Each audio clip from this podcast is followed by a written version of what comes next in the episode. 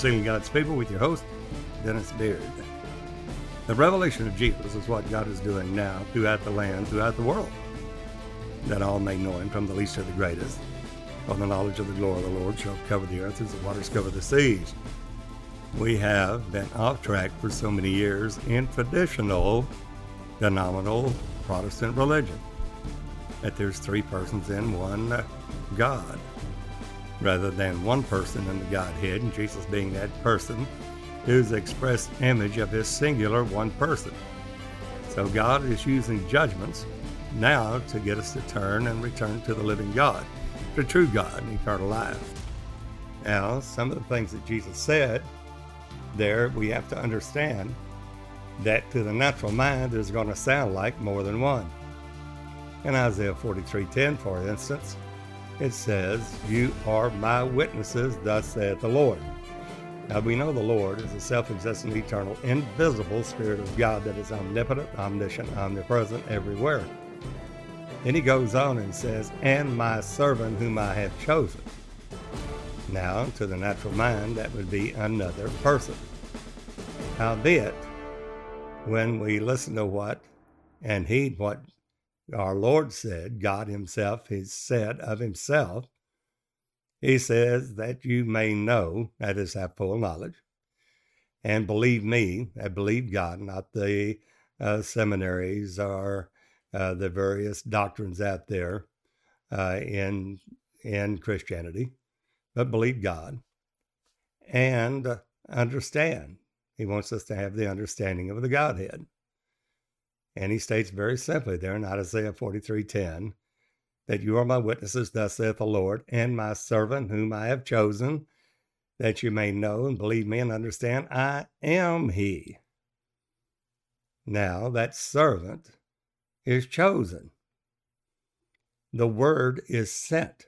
The word and the spirit, which is the Father, are one and the same spirit.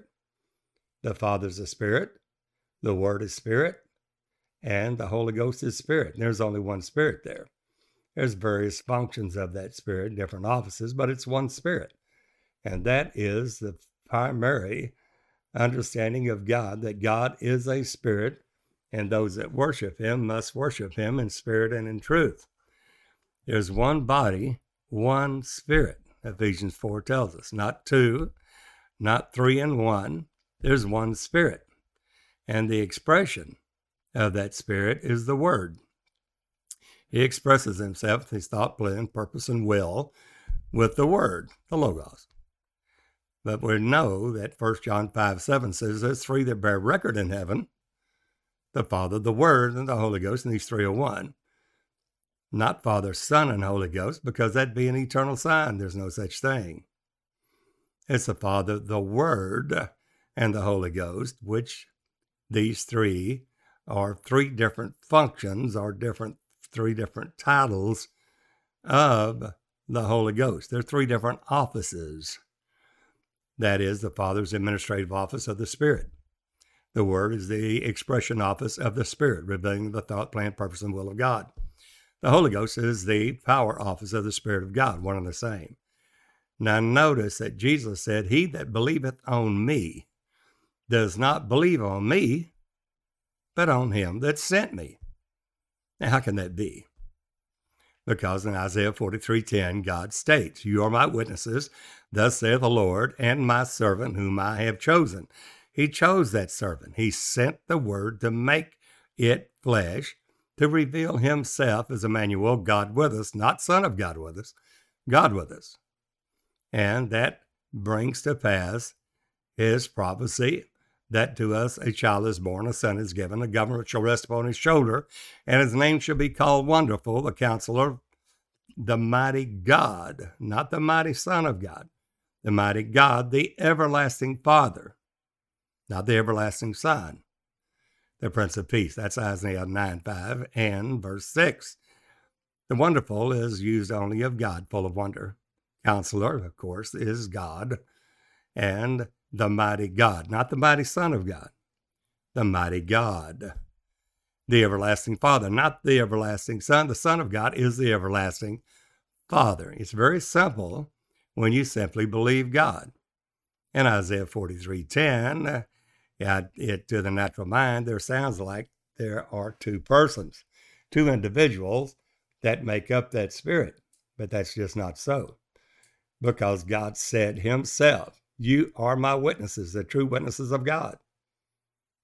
Thus saith the Lord. And my servant, whom I have chosen. He chose that servant. That you may know and believe me and understand, I am He. And He tells you how. Before me there was no God formed, neither shall be after me. Say thou that I am God thy Savior, the Lord thy Redeemer, the Holy One of Israel. Isaiah 43 10 through 15. Now, God's uh, returning that revelation, that faith to those that are seeking Him with a diligently and a full heart, seeking God with all their heart. And the ones that do now are seeing a deeper revelation of God and not only His person, but the work, the work that He's doing and the work of the ministry that He's calling His body for now. Notice that Jesus said in uh, John 9, he states, Jesus answered, Neither about which one had sinned. The man born blind, was he or his father sinned that this man was born blind? And Jesus said, Neither hath this man sinned or his parents, but that the works of God should be made manifest in him. Now, the works of God. Now, what are the works of God? Well, that's heal the sick, cleanse the leper, raise the dead, cast out devils, open blind eyes, loose the dumb tongue, the lame walk, and the captive going free. Blessed is he whomsoever is not offended in me. Now, watch the next verse Isaiah, I'm sorry, John 9 4. I must work the works of him that sent me. Now, let's focus on that. I must work the works of him that sent me. God sent him to do the works, but we find in John 14, he says the same thing again. Said, let not your heart be troubled. You believe in God, believe also in me. And the Father's house many mansions. Uh, we're not so. I would have told you I got to prepare a place for you. That where I am, there you may be also. And whither I go, you know, and the way you know. Now, where is he going? That's the same thing he said in John 8, 13 through 27. He tells those Pharisees, I go my way, and whither I go, you cannot come. And they said, Well, where will you go? Will you kill yourself? Because you say, Whither I go, we cannot come. Is he going to the Gentiles? Is he leaving the country? What's he doing? And Jesus proceeded from the Father, going back to the Father, is that Spirit that came into the world and goes back to that Spirit, not around it, not beside it, to it. So Jesus stated, He that believeth on me believes not on me, but on him that sent me. And Jesus said that. I must work the works of him that sent me. While it is day, the night cometh when no man can work. As long as I'm in the world, I'm the light of the world. Now, we see that in the beginning was the Word, the Word was with God, the Word was God, the same was in the beginning with God. All things were made by Him, God Himself. In the beginning, God created the heaven and the earth. But how did He do it? Did He talk to a second person or a third person of the Godhead? Obviously not. And God said, Let there be light. He created by His own word. It's not a different spirit, it's own word. The Word is spirit, the Word is life. God is spirit, God is alive. And in the beginning, God created the heaven and the earth, and Bereshit bara Elohim eight, the Aleph Tav. That's the eight to the Z, the longest chapter in your Bible, the Hebrew ABCDary, and all the attributes of God. So Bereshit bara Elohim eight, Bereshit in the beginning, bara created, Elohim, God, eight, the Aleph through the Tav, the A to the Z, that's the Alpha to the Omega. Hashemayim, Bayert, Hayerts, the heaven and the earth. How did he do it? By his word. He sent his word. He sent his word and healed them. He sent his word, the word was made flesh. It's not a different spirit. It's Emmanuel, God with us. So, what works? And that's what he's revealing now. the works of God are made manifest. Jesus said, If I had not done these works that no other man had done, they had though they would have cloak for their sin, because he's done those works that no other man did. Now they have no cloak for their sin. It is made evident because Jesus said, If I with the finger of God, not with the finger of the Son of God, if I with the finger of God cast out devils, know ye the kingdom of God is come nigh unto you. It was God that was manifest in the flesh. That's 1 Timothy 3.16. Justified in the spirit, seen of angels, uh, preaching to the Gentiles, uh, pre- believed on in the world, received up into glory. That's God himself. That's Emmanuel, God with us. It's not a second person of the Godhead. So we've been off track for many, many years. So the last book in the Word of God is the revelation of Jesus Christ that God gave unto him to showing to his servants things which must shortly come to pass, signified, signified it by his angel unto John. In Revelation 1 8, he declares the basics of who he is in person. Then, from Revelation 1 on through 22, tells his work, the works of God in judgment why judgment? Why so much of the seas and the land uh, and the trees and the judgments of God? Was God angry with the trees? Was he angry with the seas and the land uh, that he showed forth his judgments? No. It's simply that when his judgments are manifest in the earth, men will learn righteousness. Righteousness is who he is. It's the revelation of Jesus that grace reigns through righteousness, and grace comes at the revelation of Jesus Christ. First Peter 1 tells us. Well, grace reigns through righteousness, and without that righteousness, there is no grace. In other words, without the basic foundational truth of Christ, there is no grace. That knowledge must be received and built upon for the righteous man to dig deep. Who is a wise man? To dig deep through the sand the various shifting doctrines of Christ to found the true rock, the rock that in whom is no variableness of turning, the Father of lights, the true Christ, the God Almighty, and there's not but one, not three, not two, but one. And that God is revealing himself now, the true God and eternal life, Jesus Christ, and there is no other. He states that. So Jesus said, I must work the works of him that has sent me.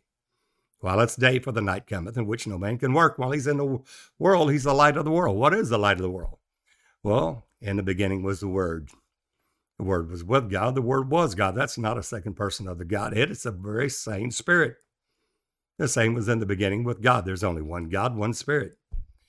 All things were made by Him. Without Him was not anything made that was made. In Him was life, and the life was the light of men, and all life, it pleased the Father that all life should be in him. Why? Because that's the servant that God chose, who he states is himself. He states that in Isaiah 43:10. He states that in John uh, 14. He states that you believe in God, believe also in me. What? It's not another person. It's the same one being, the same uh, Spirit of God that is Emmanuel, God with us. And he states that. I go to prepare a place for you. Where I am, there you may be also. Whither I go, you know, and the way you know. Of course, Thomas says unto him, Lord, we know not whither thou goest. How can we know the way? That's where he's going. Jesus said, I go my way, and whither I go, you cannot find me. Where's he going? He's going to the Father. He's going to be glorified with the Father's own self. He is that Spirit. He is the Father of glory, always has been, always will be. Came into the world uh, manifest and the Son of God, which is the Father revealed in a body of flesh and blood, not a second person, one and the same. As Jesus stated in John 10 30, I and my Father are one. We are one and the same Spirit.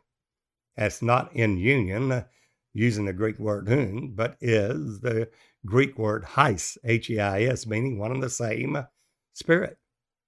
And Jesus stated the same there in John 8 24 when asked, Where is your Father?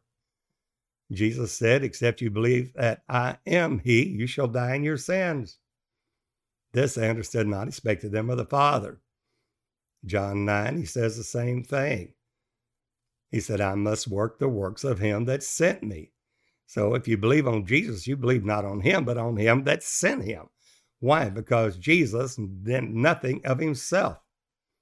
He is the Father revealed. And when you have that revelation, you have the, the revelation of Christ, that Christ is that Spirit. And he that acknowledges the Son has the Father also. Why? Because the Son is the Father revealed. Who is a liar but he that denieth that Jesus is the Christ? Christ is the Spirit of God, uh, manifest in the days of his flesh as the man Christ Jesus, who is the Spirit revealed in a body of flesh and blood. Christ, the Spirit, is Christ, the man, one and the same. They are not two persons. You see that in 1 Peter 1, verse 10 and 11. All the Old Testament prophets searched diligently into the grace that should come unto us, searching what or what manner of time the Spirit of Christ that was in them did signify when it testified beforehand the sufferings of Christ. Christ the Spirit is Christ the man. Now, that's the doctrine of Christ. But the problem is, is that the doctrine of Christ has not been taught through the churches. Very seldom do we ever get into the foundational truth of Christ and break it down where we're established in that true doctrine of Christ. It's not being taught. We're just taught, well, God sent his son, you believe it, you're saved. But we're not focusing on Christ, the Christology there, which is a revelation that God himself manifested himself in his own body of flesh and blood and died, buried, rose again, and went back to his former glorious spirit. That's the doctrine of Christ because Christ the Spirit is Christ the man, one and the same, not Christ the Spirit being in Christ Jr. You'll see that again, that that's grace. That is 1 Peter 1, verse 10 and 11. And it goes on and says in the same epistle that the grace of our Lord Jesus comes to you at the revelation of Jesus Christ, and grace reigns through righteousness. Righteousness is the revelation of Jesus. When people have uh, pleasure in unrighteousness, they do not give Jesus the glory of the Father. They disesteem him, his person, that he's not God, just as the Pharisees said in Jesus in 8, John 8 13, Jesus, you bear record yourself, your record's not true. You're not God, you're not divinity, you're not the Spirit of God. But Jesus said, Though I bear record myself, my record is true because I'm not alone. He goes on and declares that he is the Father of glory. You're from beneath, I'm from above. You're of this world, I'm not of this world. He's stating to them that he is the Father and states that very plainly in John 8 24. And that's what he's revealing now. In this last day work of the ministry, he's not only revealing his person, that he is that self existent eternal Father of glory, but that he is not only the work of the ministry that will be revealed in through the body of Christ to those that have an ear to hear and receive the word of God. And that's what God's doing now. So it behooves us to receive uh, the engrafted word of God that's well able to save us through these exceedingly great and precious promises whereby we're made partakers of his divine nature escaping the corruption of the world through lust. That basically, the foundational truth is uh, Jesus Christ. No other foundation can be laid than what is laid. The rock upon which the whole church is built is the revelation of Christ. Jesus stated that in Matthew 16. Who do you say I am? Peter said, Thou art the Christ the Son of the living God. Who is Christ? Christ is that Spirit. 1 Peter 1, verse 10. When it signified beforehand and testified the sufferings of Christ, that's the man, Christ Jesus. Christ the Spirit is Christ the man, one and the same. So thus it behooved Christ to suffer and die, buried, rise again. And that repentance and remission of sins should be preached in his name, God's own name, the blood name, revealed name of God, Jesus, Jehovah's salvation. Repentance and remission of sins should be preached in his name. That Christ, uh, it behooved Christ to suffer and enter into his glory, his own glory. You see that in Acts 2.36.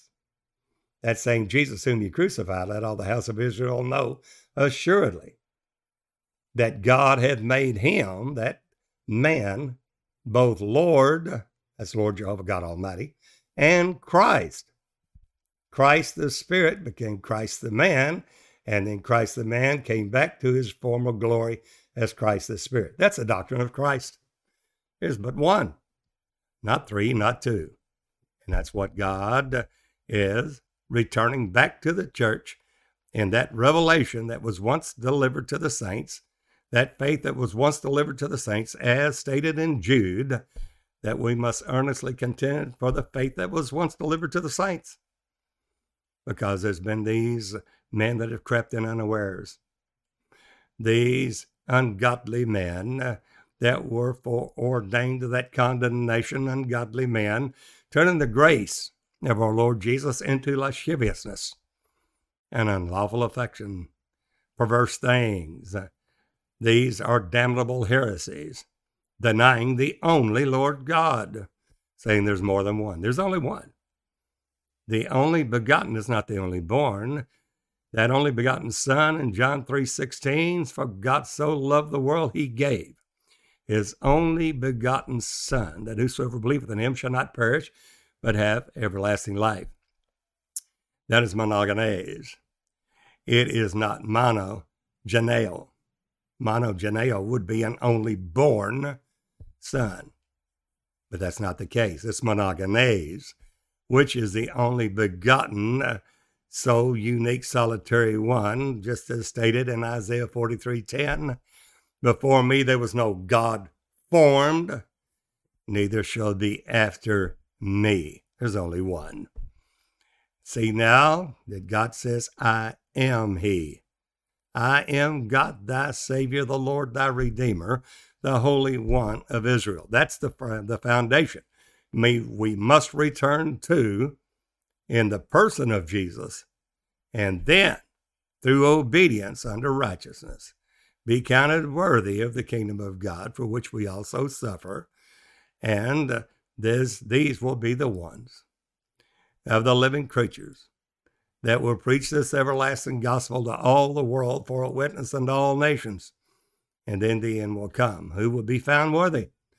Only the ones that have gone from uh, newborn babies the little children, knowing that He is the Father.